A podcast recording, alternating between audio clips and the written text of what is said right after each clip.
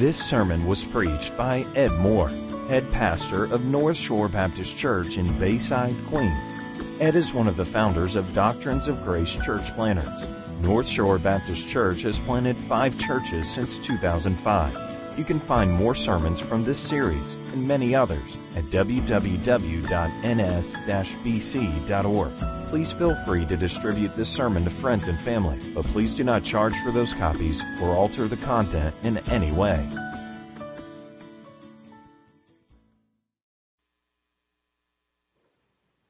You don't know what you're talking about. You don't know what you're talking about. Has anyone ever said that to you? And were they right? Please turn to the book of Jude. It's in the back of the book, it's right before Revelation. It's a book which warns the church against false teachers. And it instructs us to fight against them. And in order to contend with them, uh, we need to know who they are. Now, apostasy, or being a false teacher, typically is not listed on the resume of one that is trying to work their way into the church. So Jude helps us to identify them by their character, by their conduct, and by their doctrine. And one of the distinguishing marks of a false prophet is that of blasphemy. Please notice in the book of Jude that three times in three consecutive verses he mentions blasphemy or a form thereof. In verse 8, they blaspheme the glorious ones, uh, referring to demons. In verse 9, Michael did not presume to pronounce a blasphemous judgment on Satan. And then our text today, which is verse 10, listen as I read. But these people blaspheme all that they do not understand and are destroyed by all that they, like unreasoning animals, understand instinctively. Now, if one follows the argument of the book of Jude, it goes something like this. Jude, who is the half brother of Christ and who is the full brother of James, wanted to write to these people a letter about salvation. But a crisis arose, and that is that men had crept into the church unawares. And so, in light of this crisis, he tells the people to contend or to earnestly fight for the faith and to war against these false teachers. Well, what do they look like? Well, he gives us several marks by which to identify them. First of all, they are people who take the grace of God and they twist it into a license for sin. Also, they are unorthodox or heretical in their Christology, that is, the doctrine of Christ. They deny his lordship. Uh, they can be compared to unbelieving Israel, the children of Israel in the wilderness, both in terms of their practice and their punishment. They can also be compared to the demons who in their rebellion followed Lucifer and were cast out of heaven. They can be compared to them both in their sin and in their punishment. And they can be compared to Sodom and Gomorrah in their immorality, both in terms of their practice and their punishment. Their teaching, Jude tells us, is not based upon sound scriptural interpretation. They preach their dreams. And they are people who are in rebellion. They are not in submission. They reject authority. And I said earlier, a distinguishing tattoo which identifies them is blasphemy. And Jude spells it out in terms of confidence, arrogance, and ignorance. In verse 8, uh, they were confident, self confident, overconfident, confident, blasphemous of the glorious ones. In other words, they will say things like, Satan, I rebuke you, or they will make attempts to engage or go, in, go after spiritual warfare and try to fight with the forces of darkness in battle, taking it upon themselves to pronounce judgment. Confidence. In verse 9, Jude demonstrates their arrogance. Uh, this through the illustration of Michael, who was contending with the devil over the buried body of Moses. Now, regardless what you think concerning why the devil would want that body, Jude argues that if the highest ranking created being in the universe, the archangel Michael, turned the battle over to the Lord, how arrogant are these men to get in the ring with Satan? It is arrogance. Uh, it's like the show off at the county fair, the sideshow where they say, hey, hey, come in, come in and wrestle the bear. You know the guy, you've seen him, who volunteers to wrestle the bear. Not only is he stupid, but he is arrogant to get in the ring. The bear always wins. Satan always wins when we go toe to toe with him on our own. And then God demonstrates through the pen of Jude in verse 10 not only are they confident, not only are they arrogant, but Jude tells us, completing the trifecta, that they are ignorant.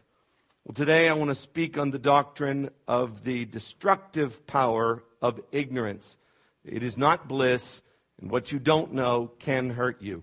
Father in heaven, we pause again to pray and to ask, Lord, that you would teach us uh, deep within our hearts, Lord, how destructive it can be to be ignorant, to be uninformed. And so, Lord, I pray that not only would today's message serve to inform us concerning false teachers, that we would no longer be ignorant of them and their devices, but Lord, I pray that today's message would spur us on in all of our lives, and especially with reference to our knowledge of you, Lord, that we would not be content to be ignorant, but Lord, that we would learn and that we would grow. And so, Lord, make this be the beginning of that journey for your glory and for the sake of your gospel, we pray. Amen. Well, there's a space provided in your bulletin to take notes should you choose to do this.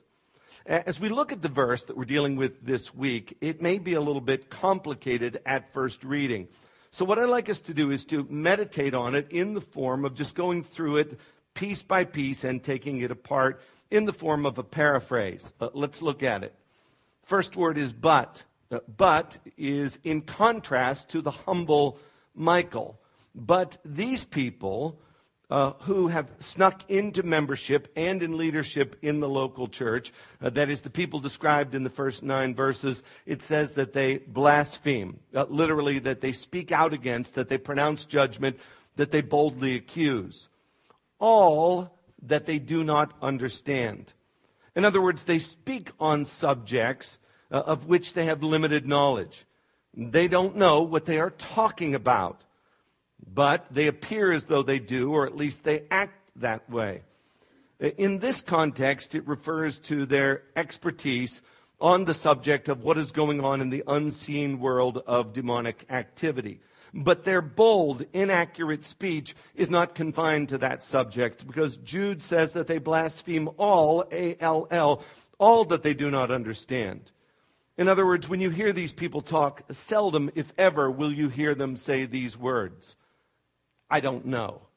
They will never say, well, I'm not too sure. They will always act as though they have everything figured out. And if you don't believe them, well, you can just ask them. As a side note, dear church, please beware of the person who is critical of everyone else but never critical of themselves. Please beware of Mr. Know It All and his first cousin, Mr. Smarty Pants. Please beware of these people. Now, Jude is not saying that it is wrong to be discerning. He's not saying that it's wrong to be informed. He is not saying that it is wrong to point out the errors in others. What he's saying is these people do it without first having done the research. Their facts are off, and therefore their conclusions are way off. But that doesn't stop them or even slow them down from speaking out. The bottom line is they are a dangerous combination of arrogance and ignorance. They don't know what they are talking about. Let me give you an illustration. I think it's no secret to most of you who attend here on a regular basis uh, that we uh, not arrogantly but unashamedly espouse the doctrines of grace or Reformed soteriology or uh, Calvinism uh, in the form of TULIP, total depravity, unconditional election, limited atonement, irresistible grace, and perseverance of the saints. Now, should you choose to call it something else, that is irrelevant, but at the end of the day, we believe that salvation is of the Lord and that from beginning to end, God saves sinners. And I remember the first time that I was ever exposed to this doctrine or to these doctrines. I was a junior. I don't know if you could call me a junior. I was on the five year plan. I was in the middle year of college. And I was sitting in an American literature class being taught by a pagan at the University of Georgia. And as he began the semester, he told us, you cannot understand early America without understanding the Puritans, and you can't understand the Puritans without knowing Jonathan Edwards, and you can't know really what America was like in those days without understanding the first Great Awakening and the sermon, Sinners in the Hands of an Angry God. And really, none of that is going to make any sense to you until you understand what Calvinism is. And he wrote on the board T U L I P, said, We're going to have a quiz tomorrow. These are what these letters stand for. I came in the next day. I'd never seen it before. I came in the next day as a, an ambassador on a mission, and I raised my hand before the quiz, and I said, listen, I'm going to do my best to get these right on the quiz, but I just want to say, on behalf of all good Christians everywhere, that this is not what the Bible teaches, and that Edwards fellow, whoever he may be, was a moron. He was an idiot. He didn't know what he was talking about at all. Well, well, truth be known, Jonathan Edwards is arguably the most brilliant man that ever walked on American soil. He is the most brilliant theologian and probably the most brilliant philosopher that has ever been on our continent. But no, not Mr. Know It All. Ed Moore was going to set Jonathan Edwards straight. Long story short, I came to repent in sackcloth and ashes in a few years and to espouse everything that Edwards believes about this. But I just say that to say this. Uh, since that time, and that was 30 years ago this month, since that time, just about every person who has engaged me, since I have become a Calvinist, just about every person who has engaged me in a debate about the sovereignty of God and salvation has spoken to me from a position of ignorance such that they were not arguing against what I believed at all, but rather what they thought I believed. Several years ago, we had a debate here at North Shore Baptist Church where we had a Calvinist debating a non Calvinist on the subject of predestination. And the gentleman that was representing the Calvinist position had written books on the subjects and on the subject, and he mailed those books to his opponent ahead of time and said, Here, if you want to know how to defeat me, this is it. This is what I believe.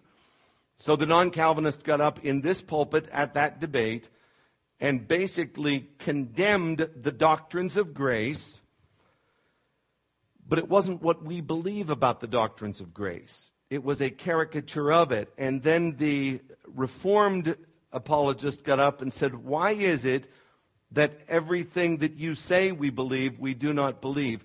Did you get the books that I mailed you? And the man said, Yes, I got them. He said, Did you get a chance to look at them? He said, Yes, I looked at them, but I didn't read them. I just looked at them, and he laughed. You see, in life, this is just a lesson to learn you actually cannot disagree with someone until you can state their position to them in terms which are acceptable to them. Otherwise, you are not actually disagreeing with them, but you are disagreeing with what you think they are saying. And so you can say, for example, I disagree with the doctrines of grace. That's okay because many good Christians do. But, first of all, Tell me what the doctrines of grace are that you are disagreeing with. And I will bet you a shiny nickel, nine times out of ten, that they cannot do this. They disagree with it, but they do not know what it is. In the same way, Jude says, these men, these false teachers, speak confidently about what they do not know. They ramble on, but they do not have the facts right. In other words, Jude is saying of them, you don't know what you're talking about. Look at the second half of verse 10.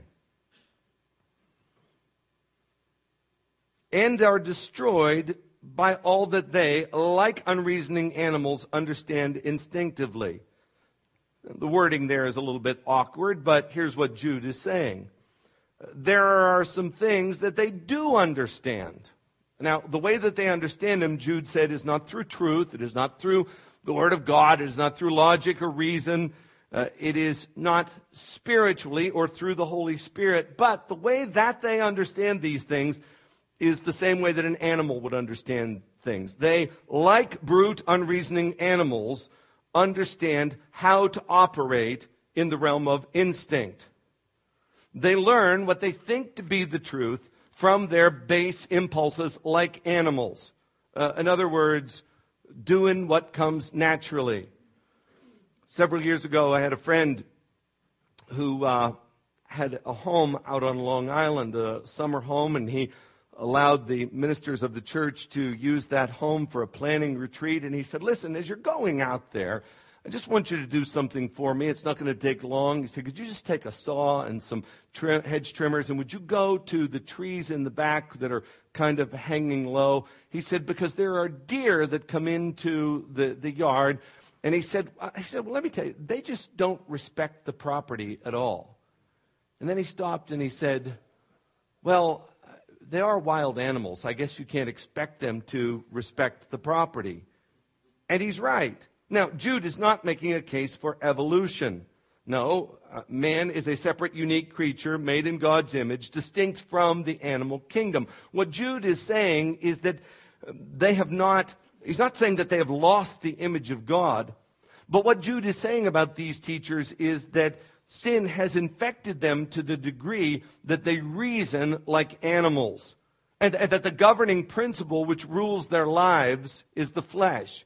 They gather resources for decision making from within. And because their hearts are deceitful above all things and desperately wicked, and because their thoughts and imaginations are always evil continually, Jude says that they are like animals. He does not say that they are animals. He says that they are like animals in that they are ruled by their senses and their instincts. And sadly, Jude says this is something that they know how to do very well. And they know how to do it so well, Jude says, that they pursue it so skillfully that it will eventually serve to destroy them. It's sort of like this. The fish that is swimming toward the worm that has a hook underneath it is just doing what comes instinctively. And the beast who walks through the woods and smells the bait and walks into a steel trap will be defeated by their natural instinct. And Jude tells the church these false prophets are self destructive and instinct will lead them to ruin. Therefore, it does not avail when speaking with these people to reason with them or to show them the scripture or to rebuke them. Because Paul tells us in 1 Corinthians chapter 2 verse 14 that the natural, and these people are natural, unsaved person, the natural person does not accept the things of the Spirit of God.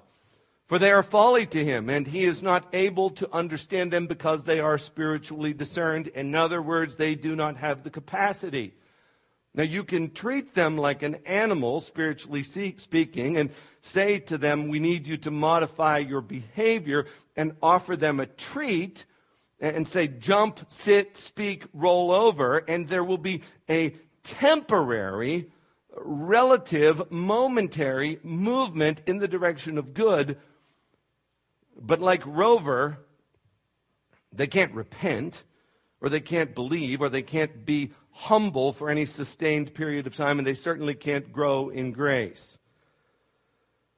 I mean, do you think that the lions back in the first century in the Colosseum who ripped the Christians to shreds, do you think that they walked back into their cages with blood all over their jaws? That they felt remorse? Of course not.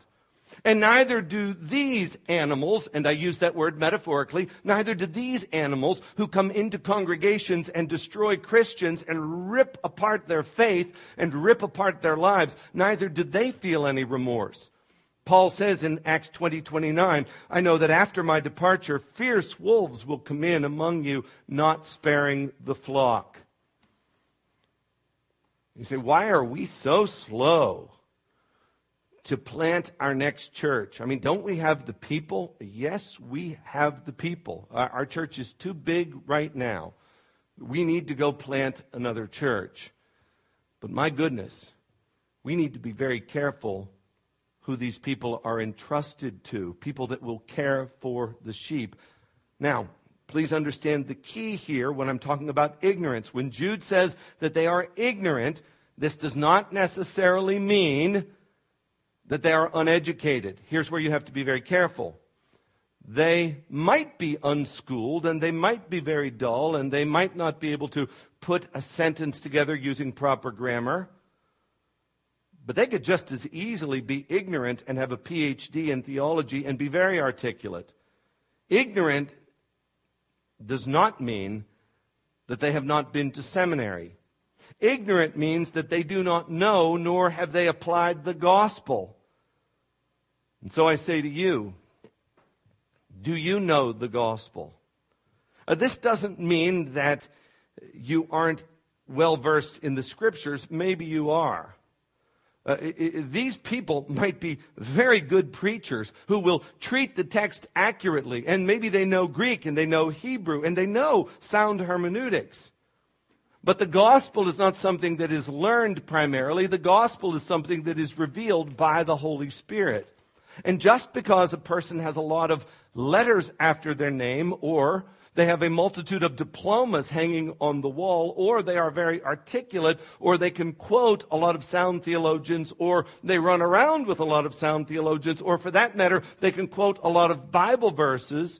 That does not mean that they aren't ignorant concerning the gospel. And so I ask, what about you? Maybe you know a lot about religion, but do you know the gospel? And by that, I mean, do you know the facts of the gospel? That God is holy, and that He demands perfection, and that you are a sinner, and that you are not perfect, but you are separated from God because of your sin, and that God loves sinners, and that He loves sinners so much that He sent His Son Jesus Christ to come from heaven to earth to live that life which we could not live in our place, and then to go to that cross and die that death which we could not die in our place. And there upon that cross, taking our sin and the punishment which we deserve from God the Father. Do you know the facts of the gospel?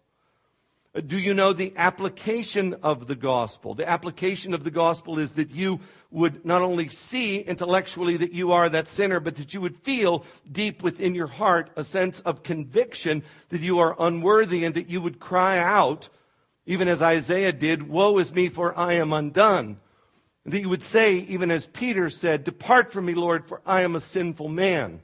Or you would say, even as the tax collector prayed in the temple, Lord, have mercy upon me, the sinner. Have you seen the application of the gospel in that you have been convicted? And have you seen the application of the gospel in that you have seen Christ as beautiful and seen Christ as sufficient? And you've understood that what he did on the cross was enough? And have you had the application of the gospel in that you've been given faith to say, I'm placing all of my hope in him and I'm turning from my sin? So you must apply this gospel. That's what it means to know the gospel. But it's more than that.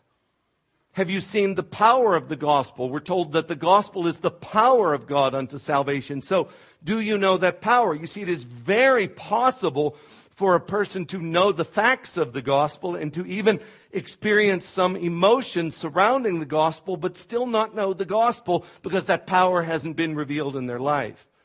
And so I ask you, is the power of the gospel at work in you? Or are you still ignorant? You say, well, how do I know if the power of, God, of the gospel is at work in me? Well, it is at work in you if you repent and you continue to repent. And if you have in your heart the peace of God that passes all understanding, and if you have the fruit of the Spirit which is ever increasing in your heart, and you have an affection and a love for Jesus Christ, and you have love for other people. And if you are convicted of your sins and if you are humble and increasingly becoming more humble, that's how you know the gospel. And the point is that well educated, articulate Bible scholars can find residence in Jude 10 and really be unsaved. Romans 1:22 says, claiming to be wise, they became fools. In other words, it is possible simultaneously to be well read and a scriptural moron. So, they don't know what they're talking about. And they talk nonetheless. And what they do know well, well, this is what leads them to destruction. And that is an animalistic, instinct driven heart. So that's what the text says, and I believe that's what the text means. We're nowhere close to being finished, but I do want to start to apply the text right now. Now, before I apply the text, let me take a commercial break and give credit where credit is due. I try every week when I'm preparing the text to read several commentaries. Some of them are good, some of them not so good. But I try to take the best of the best and to give you what I'm able to glean from that. And I keep coming back to this one commentary because it is head and shoulders far superior to the rest. And it is by a gentleman by the name of William Jenkyn, J E N K Y N, who lived from 1612 to 1684. He was from England, he was a Puritan, and he has written a big book, uh, 360 pages now, when you consider that Jude is only 25 verses long, and this man has written 360 pages on Jude with really big pages and really small print, and this man lived 400 years ago, it, is a very rich resource. And you might be wondering, why are we going so slowly through the book of Jude? I mean, at this point, I, I'm, I've slowed this thing down to a crawl where you know, at first we hit four verses, and then since then we've been hitting one verse a week. And I can already see next week that perhaps the next verse is going to take as much as three weeks. Why are we going so small with such a small portion of Scripture taken in each week? Well, you can blame this Jenkyn fella because I'm treating it as thoroughly as I can and I just want you to know that uh, this is not an arrogant statement. I honestly believe with all of my heart that the applications that I am about to give you right now are extremely helpful. But I also need to be honest and tell you that many of them are not my ideas, but these are the ideas of this Puritan who lived 400 years ago. So credit where credit is due. Also to say, if you don't like my applications, please look Mr. Jenkyn up when you get to heaven and let him know. I have three applications this morning and here they are. First one is this. Ah, ignorant people are usually very quick to speak. Ignorant people are usually very quick to speak. And those who, who know the least sometimes say the most, and they shouldn't. Ecclesiastes 10:14 says that a fool multiplies words. James, who is also the half brother of Jesus and the full brother of Jude, says in chapter 119, "Let every man be slow to speak." Proverbs 18:15 says, "If one gives an answer before he hears, it is his folly and shame.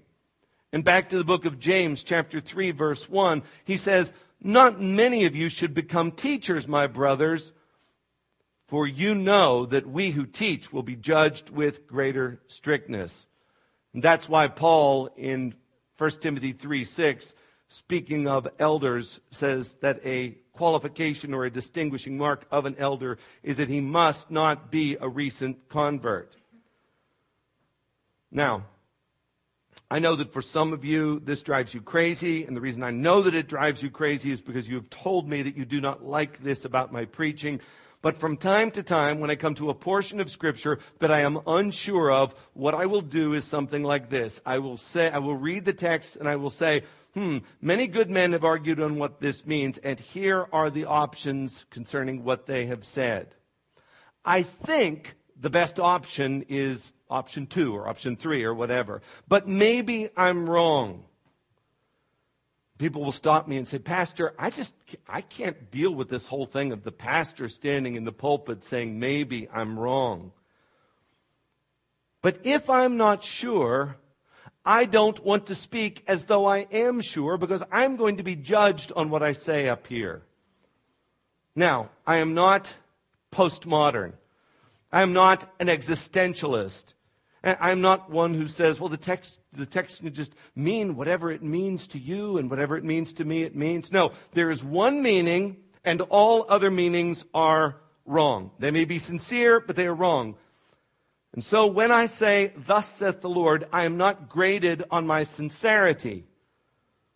but I am called to be accurate, and so are you. And so before we speak, we should study. And this doesn't just apply to theology, but in life. Learn to learn and then to speak, and in that order. Here's application point number two. Since Jesus is the truth, ignorance which is unbridled is an enemy of Christ. I mean, do you see the conflict here? Jesus said, I am the truth. So that which would be ignorant would be an enemy of Christ. We know this concerning the crucifixion. Paul writes in 1 Corinthians 2 8 concerning those who put the Lord to death that none of the rulers of this age understood this. For if they had, and they didn't, for if they had, they would not have crucified the Lord of glory. In other words, if they had known that Jesus was who he really is, they wouldn't have killed him. Peter says the same thing in Acts 3:17 when he is preaching on Solomon's porch and he says, "I know, speaking of those who crucified Christ, I know that you acted in ignorance." Jesus himself acknowledges this upon the cross with his arms outstretched as the nails were being pounded into his hands. He said, Father, forgive them. And what was his reasoning or his rationale? Father, forgive them. Why? For they know not what they do. By the way, you should always quote that in King James. Matthew 22:19 when they come to Jesus with this riddle about marriage and who will be married to whom in heaven. Jesus says to the Sadducees who don't even believe in heaven or a resurrection, he says, You are wrong. Why are you wrong? Because you neither know the scripture nor the power of God. In other words, you are ignorant. Jesus sitting at the woman, with the woman at the well in Samaria uh, tells her that her problem is ignorance. In John 4:10, he says, "Woman, if you knew the gift of God and you don't, and who it is that is saying to you, give me a drink, and you don't, you would have asked." Implied, you are ignorant. But I think the classic verse in all of this, in all of the Bible, is Hosea chapter 4, verse 6, which says, My people are destroyed for lack of knowledge. And we know that phrase, but do you know what comes next? Hosea writes, Because you have rejected knowledge, stop, think, meditate. Because you have rejected knowledge. In other words, this is not just an ignorance, but this is a willful ignorance. You know what willful ignorance is? It's when you don't want to know. When I have been to a wedding and I come back to the house, I don't want to get on the scale. I, don't want to know what it says. There is a willful ignorance. When in the mail I get a letter and up in the upper left hand corner it says Internal Revenue Service, I don't want to open it. When I have preached a poor sermon and I go home, I do not say to the family, So, Tell me how I did. I know how I did. I don't want to hear it again. And basically, the truth of Scripture is that men love darkness rather than light. Why? Because their deeds are evil. People are not seeking the truth. It is a willful ignorance. And the light of the truth of the gospel hurts their eyes. It is just too bright. And when one, lives in sin, not only are they ignorant of the truth, but they are gladly ignorant of the truth. They suppress it in unrighteousness. They are willfully ignorant. And so Hosea says, you have rejected truth. Listen to the text. Because you have rejected knowledge, I reject you, God says, from being priest to me. And since you have forgotten the law of your God, I also will forget your children. Now, this is not a lesson on parenting. There are many, many contributors to losing your children to the world, the flesh, and the devil. An absence of the knowledge of God's Word is one huge factor. Now, a knowledge of the Word of God is no guarantee of salvation. That is in the hands of God.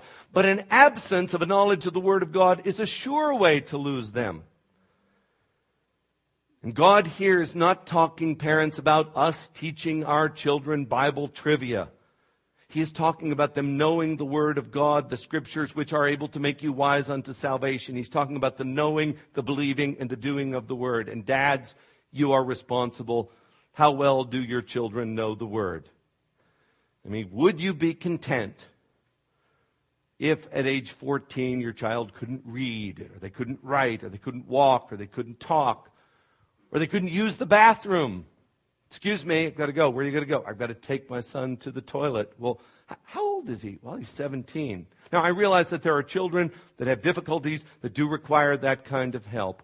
But under normal circumstances, all things being equal, by the time your child is 14 or 15 or 16, they should know how to use the bathroom. And you would be very discontent if they did not. Why then is it acceptable for them to know so little about God's Word? Ignorance is an enemy of Christ. And that's why Paul says, how, how, does Christian growth come about? That's why Paul says, be transformed how? By the renewing of your mind. What we need as Christians is grace and truth. Listen to the words of 2 Peter 1 2. May grace and peace be multiplied to you. How? In the knowledge of God and of Jesus Christ.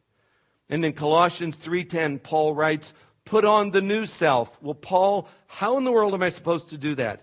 Put on the new self, Paul says, which is being renewed in knowledge after the image of its creator.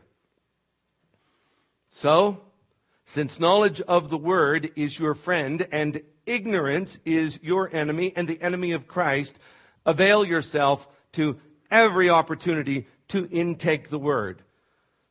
My friends, not because of statistical reasons, but because the Word of God is proclaimed. Do not skip church. No, not on your life. Not on your life unless providentially hindered. Study your Bible at home daily. Make sure your family is in the Word. D group members, diligently do your reading and your writing in the book of Luke. Turn the television off and do whatever it takes to be knowledgeable in the Word. Christians who are ignorant in the Word do not represent Christ well, and Christians who are ignorant in the Word willfully will suffer the chastening of the Lord. Know your Bibles. Here's the third and final application as knowledgeable Christians, we must speak out against what we know to be wrong. You say, well, where do you get that from the text? The text says that they talk about things that they don't understand. Well, here's the argument. Arguing from the lesser, that's those who don't know the word, to the greater, that's those of us who do know the word. If an unsaved, uninformed, apostate, ignorant, false teacher is not bashful about speaking against what they don't understand, how much more should a saved, spirit empowered, knowledgeable Christian speak concerning what he or she does know? In other words, we've got to say something. If the unsaved are bold enough to confidently say untruths, should we who have the truth not be bold enough all the more to speak up? 2 Corinthians chapter 5 verse 11, Paul says, knowing the terror of the Lord. Now stop right there. We who are saved know the character of God and we do know the terror of the Lord. Knowing the terror of the Lord, Paul says, and he's not speculating, he's not relying on dreams, we persuade men. Knowing the terror of the Lord, we speak up. Jesus said to Nicodemus in John 3:11, we speak what we do know, and we bear witness to what we have seen. And in Psalm 107 verse 2, you know it very well. It says, let the redeemed of the Lord say so, whom he has redeemed from trouble. In other words, say something. Speak the truth in love, but speak the truth. Matthew 10, 20, 10, 32 and 33 says this, Everyone who acknowledges me before men, Jesus says to his disciples, I also will acknowledge him before my Father who is in heaven. But whoever denies me before men, I also will deny him before my Father who is in heaven. And Ecclesiastes 3 7 says that there is a time to keep silent and there is a time to speak. From this text today, we know that when one is ignorant, they should keep silent. They don't know what they are talking about. That is the time to shut up. But when you have the truth, when you have the truth, and when you know the truth, Jesus said, I am the truth. That is the time to speak. Now, specifically, I can think of two arenas where Christians are strangely and inexplicably and inexcusably silent. And here's the two categories. Number one, evangelism. Uh, how shall they believe in him of whom they have not heard? Uh, earlier I spoke of the doctrines of grace, the tulip, Calvinism, Reformed soteriology. My goodness. If your soteriology, nobody believes in the sovereignty of God and salvation more than I do, but if your soteriology has driven you to become complacent, saying within your heart or practicing in your life, if God wants to save the heathen, he will do it without your help or mine. You don't understand the doctrines of grace. You don't even understand the Bible. How shall they hear without a preacher? The implied answer is that they won't. And to say nothing is to say something, and it is to say, I don't care. Now, concerning eschatology. Here's one of these times I'm going to stand behind this desk and say, I don't know. Okay? I don't know. I'm unskilled enough in eschatology that I'm not going to paint a picture or draw a chart. I don't know what Judgment Day is going to look like. So just forget that whole idea as I make this point. I'm just going to simplify it. And that is this. I do not want my friends or my neighbors or my family members to go to hell. Period. But I really don't want them to go to hell and be there throughout eternity thinking of me and saying to themselves, He knew. He knew. And he never said a word. He never said a word. He never opened his mouth. How does it grieve you just in the temporal to be blindsided when you could have been protected if a friend would have said, hey, watch out for. It's really good to get a heads up. Uh, you know what a heads up is, right? You're at a little league practice and you have your back to the field, and all of a sudden the ball is hit straight up in the air and it's coming in your direction. And the players will all look over and they will go, hey, heads up! In which case you know to either cover your head or to look up or to move out of the way. That is a good thing.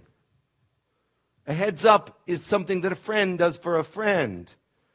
Well, aren't you glad, those of you that are saved, although you may have initially resisted it, that some evangelist gave you the heads up?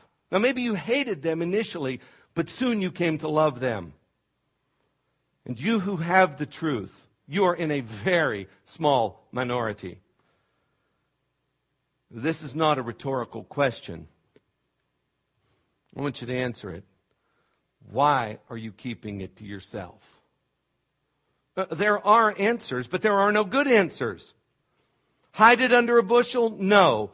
Christ died for the ungodly, and whoever believes in him will not perish. I'm going to let it shine. Here's the second arena we must, who have the truth, speak out concerning abortion. Now, if you have had one, and the, the reason I bring it up is, is threefold. Uh, number one, because I, I believe it does fit into the text. We must speak out. Uh, I, I also bring it out because January marks the anniversary of Roe versus Wade from 1973. And I also bring it out because tonight we have an opportunity to give to the Boro Pregnancy Counseling Center. So that, that's, that's, my, that's my reasoning here. But I want to say if you have had an abortion or you have been a party to a, an abortion, that is, you have uh, urged your girlfriend or your wife to get one, or you have paid for one, or you are in the medical profession and you have participated in one, you need to know two things. You need to know, first of all, that it is murder that it is the taking of a human innocent life. Science, logic, Scripture, it all screams that is a human being. And with a beating heart, it rests in the mother's womb. And when one intentionally stops that beating heart, they have killed a human being, an image bearer of God, a person with a soul. The question concerning the choice of the woman is absolutely irrelevant. I do not have the choice to murder you, neither does a woman have the choice to murder her unborn baby. And we as a nation have legally, and I stress that word legally, we have legally allowed over 50 million people to be mercilessly slaughtered in the wombs of their mothers since 1973. That's the first thing you need to know. Plain and simple, it is a human being, it is murder. The second thing you need to know is that Jesus is willing to forgive repentant murderers like you. He did so for David, he did so for Paul, he did so for the thief that was hanging beside him on the cross. So go to him and seek him and seek that forgiveness. Now, concerning this text, we who know the truth must say something against this crime every chance we get. We must say something in our private conversations. We must say something in the public forum. My, my, son Parker was telling me of his class on Friday in his religion class. They were talking about Adolf Hitler. Why was Hitler able, in good conscience, to kill six million Jews? The answer is plain and simple. It's because of his belief in evolution, and it was the dehumanization of those people. I mean, after all, in his mind, they really weren't human. So, it was okay to kill them. And so Parker raises his hand and says, I think the same thing is going on with abortion. The way that women and doctors are able to kill babies is because they really don't view them as human. And the professor said, let's not get into that. We don't want to be political right now. And an unsaved kid in the class who is a proponent for abortion said, no, this isn't political at all. This is a matter of philosophy of life. And so the conversation continued. And the fellow said, I believe that a woman has a right to do this.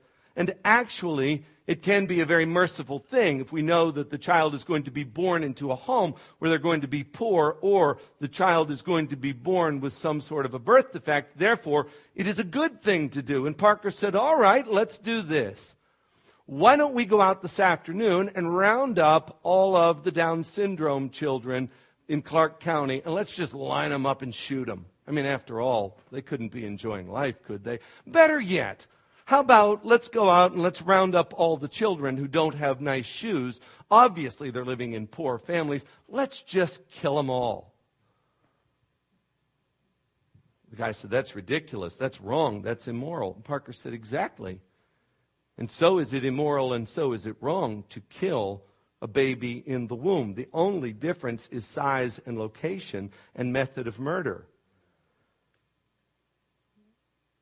So he said, You're not saying that abortion is the same as what Hitler did.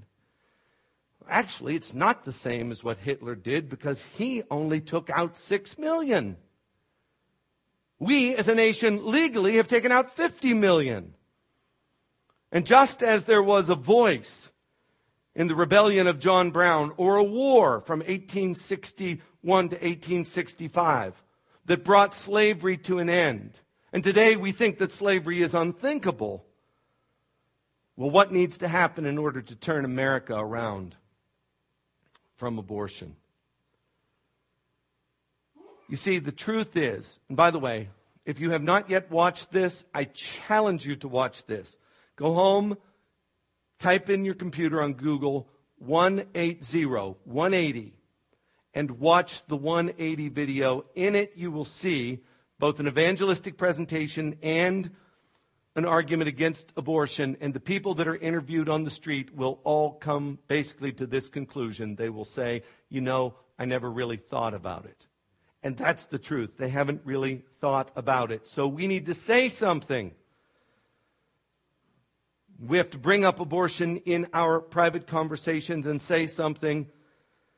And if you don't speak the truth, who will? Also, we need to say something in the voting booth. As a Christian, the number one issue which must drive our vote is life. The economy and foreign policy and health care and national defense, they are very important. But for the Christian, the biblical Christian, a follower of Jesus Christ, the issue of babies being murdered outweighs them all.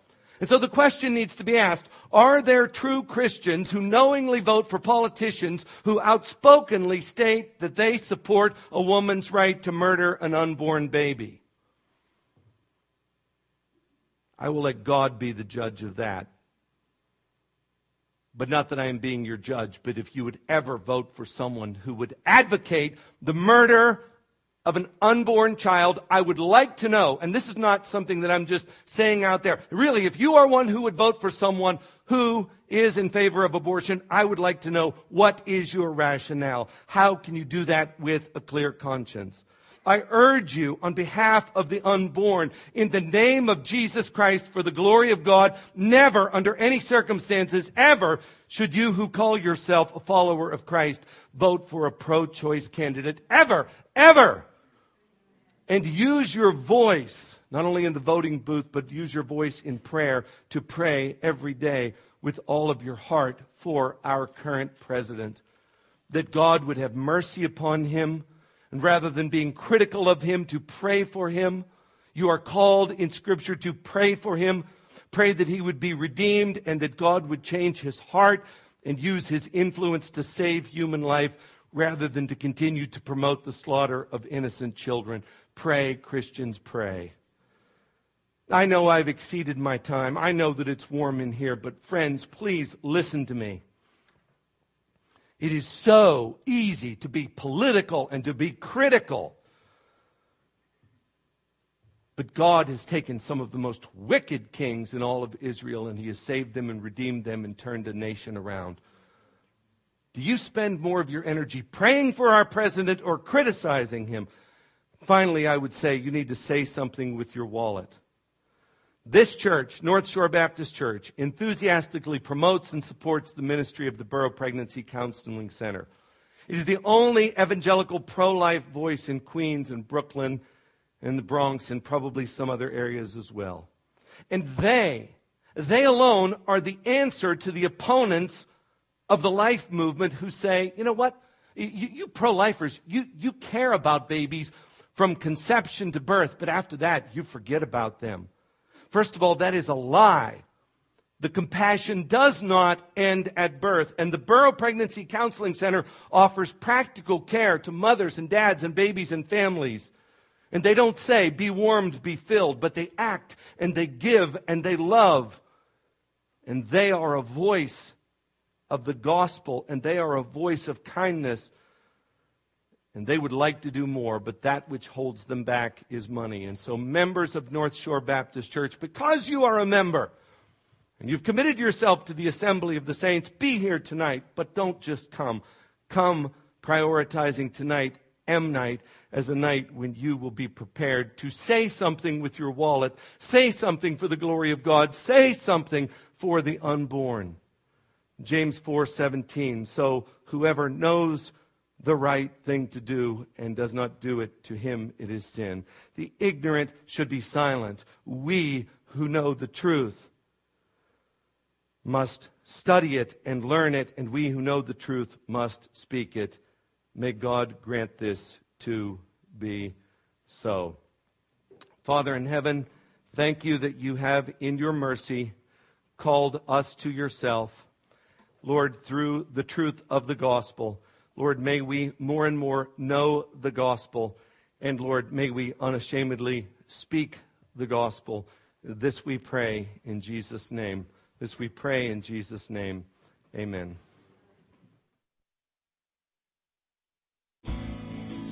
Thank you for listening to the sermon from Doctrines of Grace Church Planters. If you would like to learn more about Doctrines of Grace Church Planters, or support our church planting efforts in the New York City area, please visit www.dg-cp.org.